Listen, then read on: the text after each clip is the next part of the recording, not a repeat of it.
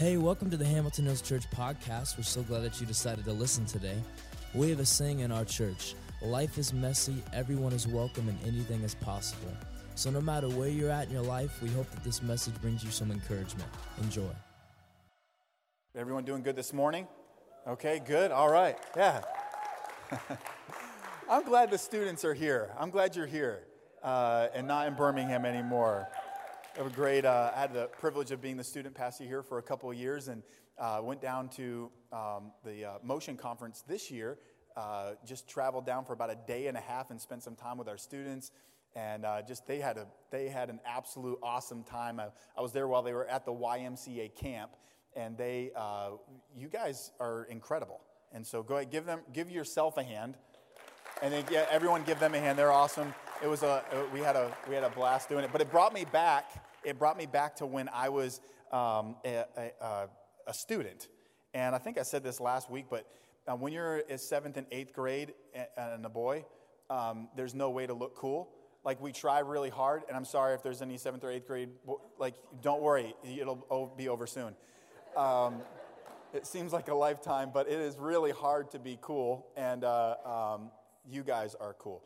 I feel horrible right now with you guys looking at me. But uh, I, I, took my very first student trip. My dad planted a church in Saco, Maine, and when he planted the church, it was a very small, growing, uh, very small church, while especially in the beginning stages. And that's right when I was about sixth, seventh grade. And so uh, I remember, I remember families would show up like a first-time guest. And when you're a church plant, I didn't really get this until like later on in ministry. But my dad would be like, "Hey, how's it going? So glad that you're here." And especially if they had teenagers, like, "Finally, we got," and they'd be like, "So what do you guys have for students?" And like, "Nothing yet, but if you'll stay, we'll have something." And uh, they'd be like, "Yeah, we're out." And so uh, the, the, first student trip I ever took, we actually went, I went with another church. It was about 35 minutes away. My best friend was on the trip. His name was Brian, and his dad was the pastor at a church about 35 minutes away. And, and they loaded up in a white, unmarked 15 passenger van uh, where the AC only works if you're going 75 miles an hour down the highway with the windows open, if you know what I mean. And so we actually were in Maine, and we the, the conference that we went to was in Northwest Indiana. And so it would take, I think, like nonstop, it took about 18 hours, but with stops, it was about, it was a whole day, 24 hours of in a van. And I don't know if you've ever been in a van with teenagers. It's not fun. And there's lots of smells that are, especially 24 hours of smells. And so there's, uh, uh, so we drove, on the way, uh, we stopped at, at Sandusky, Ohio, because it was on the way. Everyone know where Sandusky, Ohio is? You ever been to Cedar Point? Yeah, okay? Uh, Cedar Point's awesome.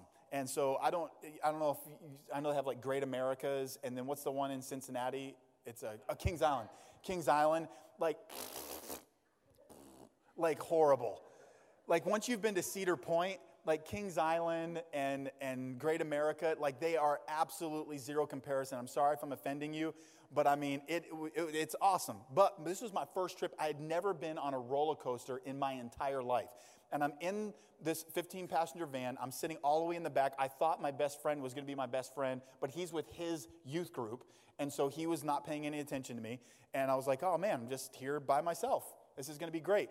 And so there was a, a counselor that also went on the trip. His name was Don. And I compare him to like Jamie Sanders. Jamie, raise your hand. You're in this. I said this in the first service. Yeah, Jamie's awesome. So, J- Jamie is one of those student uh, ministry uh, volunteers, counselors, that it's because he never grew up. And he just wants to go on roller coasters and do cool things that teenagers do. And he's like, sure, I'll help counsel and guide kids.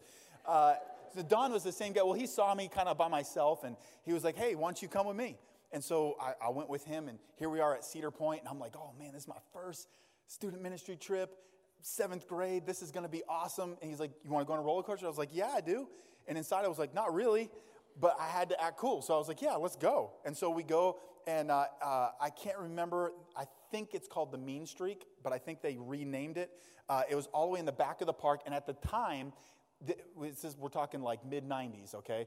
Uh, at the time, it, I, it was either the world's fastest or tallest wooden roller coaster. It's actually shut down right now, and it should have been shut down 20 years ago because of how dangerous uh, uh, of a roller coaster it is. I mean, just, I mean, I go on one now, I'm too old. You go on a wooden roller coaster? Does anybody know what I'm talking? Can I get a witness in the house? Yeah, it's out of control. It's horrible. Like it, throw your back out. And so go on this roller coaster, and you know how they say don't look down, right? Don't look down. Just keep looking up. Uh, I look down the whole time. Like as we're going up, I'm like, wow, that's really really far. Wow, we're not even close. Wow, that's really really far. And I started to get that like feeling in my stomach. This is my first roller coaster, y'all. Like this is horrible. And like we get up, and I'm like, why is my seat warm right now? And joking. We get all the way to the top. That was for the students. We get all the way up to the all the way up to the top, and and and uh, Don was one of those guys where it's like he it's like go big or go home. Obviously, like we're going on the world's tallest or fastest wooden roller coaster in the world, and when we get to the top, we're also in the front of the roller coaster. So there's nothing in front of me. And you know how like when you get to the top and like it starts to go over? Well when you're on the front it kind of like suspends you for a second because the back is still trying to catch up. So i'm like hanging and i'm like i'm, go- I'm gonna die. I'm gonna die. On my first youth trip first roller coaster it's over. This is it and it goes down and i got so scared this is not a joke I, I, I, put my hand on the back of my head both hands and i put my head between my knees i was so scared i remember like as it would go up i'm like like just wanting to like puke and and then I, I, I get all the way down to the end, and I'm like, thanks, Don, for going. He's like, yeah, no problem, man. That was awesome. Hey, you did a great job. I'm like, okay, cool. He must have been like, like just, you know, like such a caring, you know, counselor like caring for me and praying for me in that moment that God was going to do great things for my life. And, and, and when we got, I didn't know they took pictures. my first roller coaster, I didn't know. So I, the, we get down the end, I was like, oh, yeah, that was awesome. Because I'm, you know, in seventh grade and I'm trying to impress the ninth grade girl, and that's like four feet taller than me. And I was like, man, that was awesome. Yeah, it was my first one. Yeah, no big deal. I went on the front, and she's like, yeah, yeah, you did. I can see a picture of you with your head between your legs. And then the counselor that loved me and, and prayed for me so much is literally not paying attention to me at all. He's like, and there I am. It was horrible. And then, uh, this is a side note, but like one of the girls accidentally bought my photo instead of hers. And so it got passed around the whole week. It was awesome. I remember we went to the conference and uh, we were sitting about halfway back the first night. And I was completely naive in a good way and I remember God speaking to my heart. I remember the pastor up there preaching and the Word of God doing something inside of me. And I remember feeling called, even at that moment, to do what I'm doing today. I didn't answer that call as a seventh grade boy, but I remember feeling, man, God wants to use me, but I don't know how. But I, whatever He wants me to do, I'll do it. And I remember the pastor asking for the hands to be raised. And, and I remember raising my hand and going, Yeah, I want to I want to do great things for God. And then just like you guys do, like when you say no one looking around, like I peeked. And I looked and, and no one else in the group had their hand up. I was the only one. I was the dumb seventh grader that's going, Yeah, I'll do something great for God. And the rest of the group, in fact, the whole week, their hearts were hardened. And I remember feeling like my heart needs to be this. Oh, I guess it's not cool to follow Jesus. I remember getting back to my home church and still God stirring inside of me, and then going back to my really, really small youth group of four and being in the church and not feeling anything but alone. We're going to read through the passage that we've been going through in the summer, the armor of God. Our students have just come back on fire.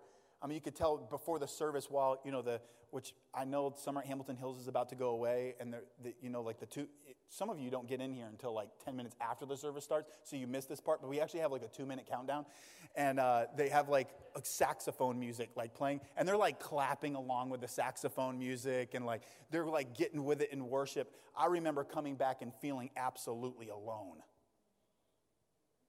Like I'm the only one that actually wants to do something, and maybe that's weird that I want to do something. This summer, we're ending the sermon series on the armor of God, where Paul has written a letter to a church at Ephesus. And he's gone through all of these instructions and, and through encouragement. He ends the letter by saying, Hey, the devil is going to come after you. Because God is doing something in this church. God is doing something in our student ministry. God is doing something in our church. And that's really awesome. And it'd be a really good thing that we're like, yes, that's awesome. God's doing something. But when God is doing something and people are surrendered to what God is doing, the bullseye on your heart and the bullseye on your spiritual life becomes a whole lot bigger of a target for Satan to come after you.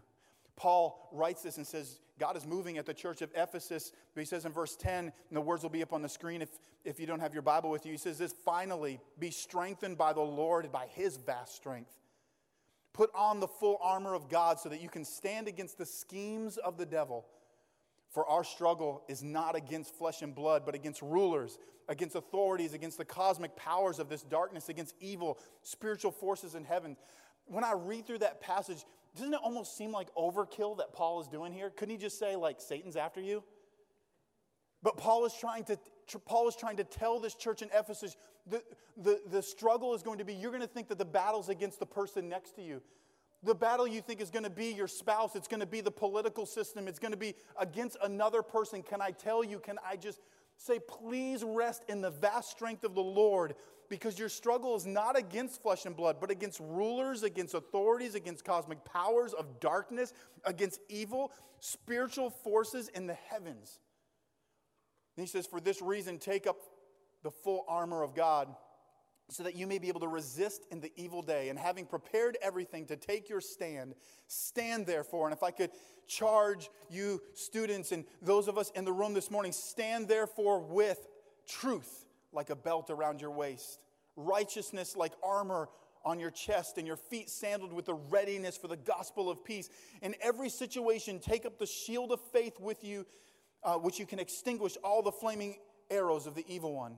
verse 17, he says, Take up the helmet of salvation. And then last week we talked about the sword of the Spirit, which is the word of God. And then Paul finishes this soliloquy with these last three verses and he pounds home what is going to be the energy and the force behind all of the armor of God. Which is what I think we miss as Christians or Jesus followers all the time. The Bible is the most prevalent book. If you want a Bible, you probably don't even, you probably have one in your house and you don't even know it. It is the most published book in the history of mankind, and it is all over the place in all kinds of translations here in America. We like to talk about faith, and we have faith as a Jesus follower, and we follow Jesus, and we have the salvation that he offers. But then Paul ends it with three different verses saying this in verse number 18 pray at all times in the Spirit with every prayer and request, and stay alert with all perseverance and intercession for all the saints. Verse 19, pray also for me that the message may be given to me when I open my mouth to make known with the boldness the mystery of the gospel. For this, I am an ambassador in chains. Pray that I might be bold enough to speak about it as I should. There's no way you could do one sermon on the word prayer. Prayer means a whole lot more than just what 35 minutes can withstand and withhold. But Paul, here at the end of this passage, is talking about what the driving force and the energy behind the armor of God, what makes it so powerful, is being connected to the Spirit of God through prayer. I don't know, I'm about to show my cards as a pastor here. Uh, one of the, I've been guilty of this many times. In fact, I had a couple people at the end of the first service go, Yeah, you've done that to me. And I was like, I knew that was coming. One of the things that we do as Jesus followers, one of the great ways to get out of a conversation that's going really, really long as a, as a pastor is say, You know what? I'll be praying for you. Have a good day. we talk about prayer and, and, and, and, as if it's something, of course, that that we do as Jesus followers, we pray, but how many of us realize that is the source of the power of God? Prayer is the work, it doesn't lead us to the work of God. And although we know that in our mind, how many of that we could raise our hand and say, that is instilled in my soul, in my being, realizing and resting in the fact that the only way that the armor of God works and what connects us as Jesus followers and connects us to the Spirit of God is through prayer.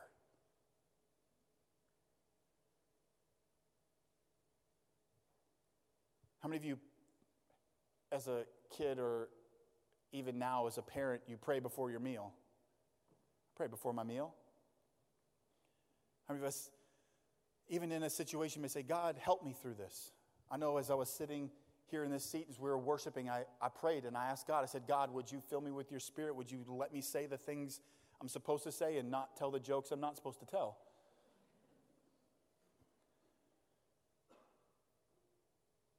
And all those things are good things, and we ought to give thanks for the provision of God.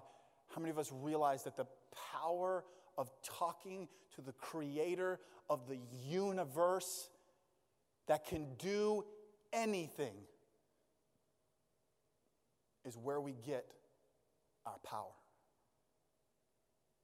Our freedom doesn't come from a political system, our freedom comes from God, who empowers us even though we may be in bondage politically, even though we could be in a country where we're not allowed to worship in freedom. The freedom that we have to live our life as a Jesus follower comes through the power of God and through prayer. Paul says all this, and then he says, Church at Ephesus, please do this. Pray for pray also for me that the message may be given to me when I open my mouth to make known with boldness the mystery of the gospel. Did you know that the disciples, more than likely, the oldest disciple, Peter, was probably 21 years of age when he was called into ministry? All of the other disciples were probably 20 or in their late teens as they were called to change the world and flip it upside down for Jesus Christ. I love what Pastor Ty says. He says, don't, don't go, don't pat a student on the head in a pandering way and say, I hope, it's going to be, I'm so glad you had a good week at a conference. And then in the back of your mind go, I know that that fire is going to die down in a couple of weeks. Can I tell you that that is usually the case, right? You know why that's usually the case? Because our generation doesn't actually believe that God can flip the world upside down with a couple of teenagers. That's why. That's why. Because if, if truth be told right now, if I match the numbers and the ratios, I go, there's no way that they're to make it.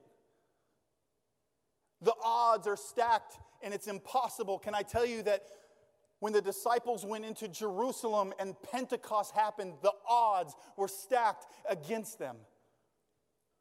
When Peter preached a sermon to the people that put Jesus on the cross and used scripture, and all of a sudden a movement happened and a change happened, and the world was never the same. It was because a bunch of young people decided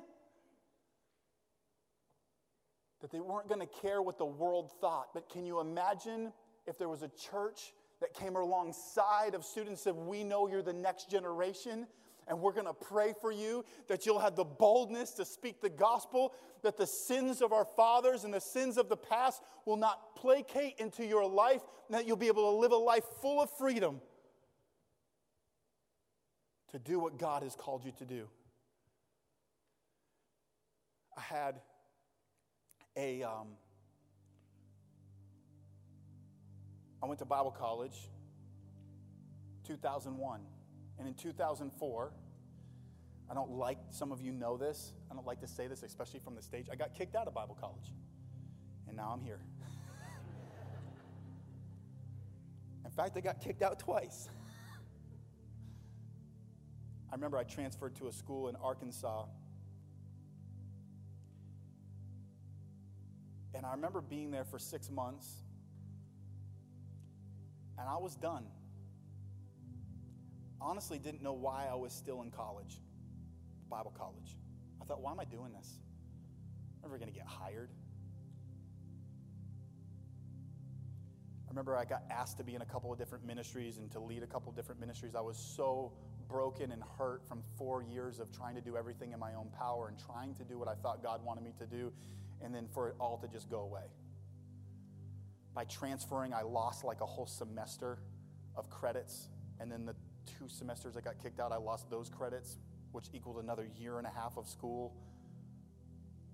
I was tired.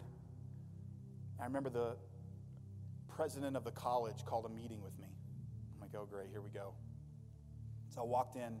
He sat down. He was about 75 years old. His name was Judson. Sounds old, doesn't it? Judson. I'm sitting across from old Judson, and Judson looked at me. He had these big old eyebrows, you know. He goes, Matt, I'm about to blow your mind. I just looked at him. I didn't even do it. In my mind, I was going, What? But I was the president. I was like, Yes, sir. Please do. He said, uh, You may not see it. God's going to do great things with you. I remember he probably didn't even mean it. I don't even know if he knew what he was doing. But I believed him. He said it with such conviction. And I do believe he meant it. I'm going to say this to the students, to everybody that's in here. I don't know what kind of week you've had. I don't know what kind of season you had. I don't know what kind of life you've had. I don't know where in the life is messy stage you are at. You could be right in the middle of it, right in the storm. You could be in an eye in the storm.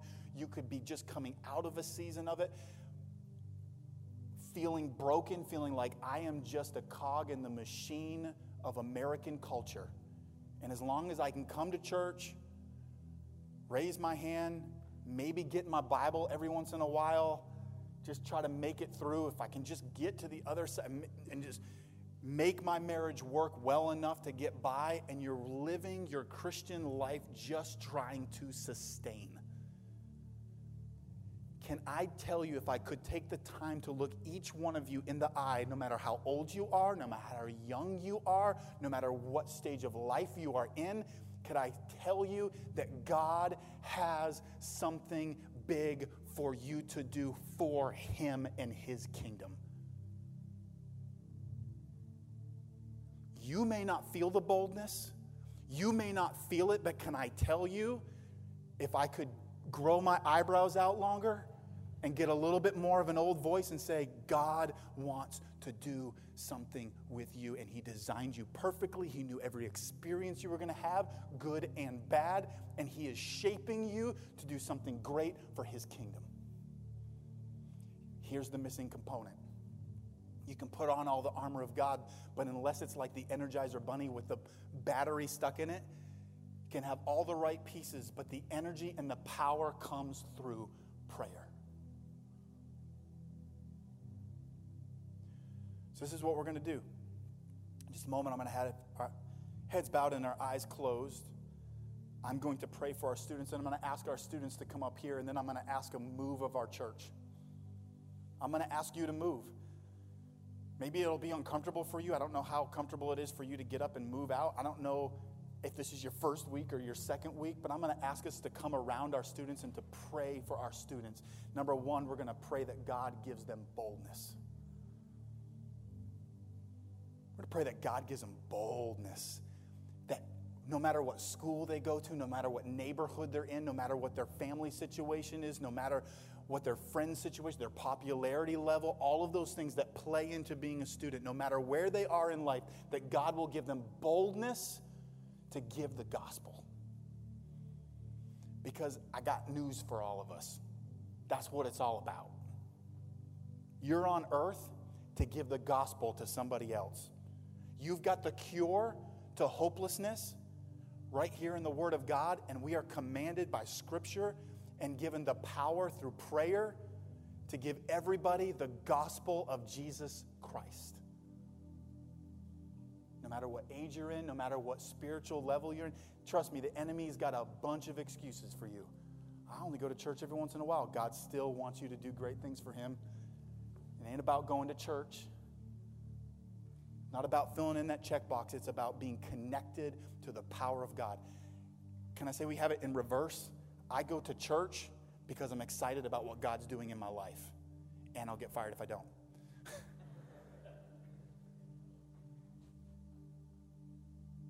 I read the Word of God, not every day because of this. Sometimes I do it because I go, God, I need something. But because out of an overflow, as a byproduct of wanting to be connected to the Spirit of God, wanting to not just live this life just to do all the things that happen in life, but to make a difference for eternity. Don't you want that? Don't you want to make a difference for eternity? Well, I hope you enjoyed today's podcast. If you made a decision or would like to know more about us, you can connect with us at hamiltonhillschurch.org or via social media at Hamilton Hills Church. Also, if our church has impacted you in any way and you would like to make a donation, you can do so by going to hamiltonhillschurch.org slash give. We hope you have a great week, and we'll see you next time on the Hamilton Hills Church podcast.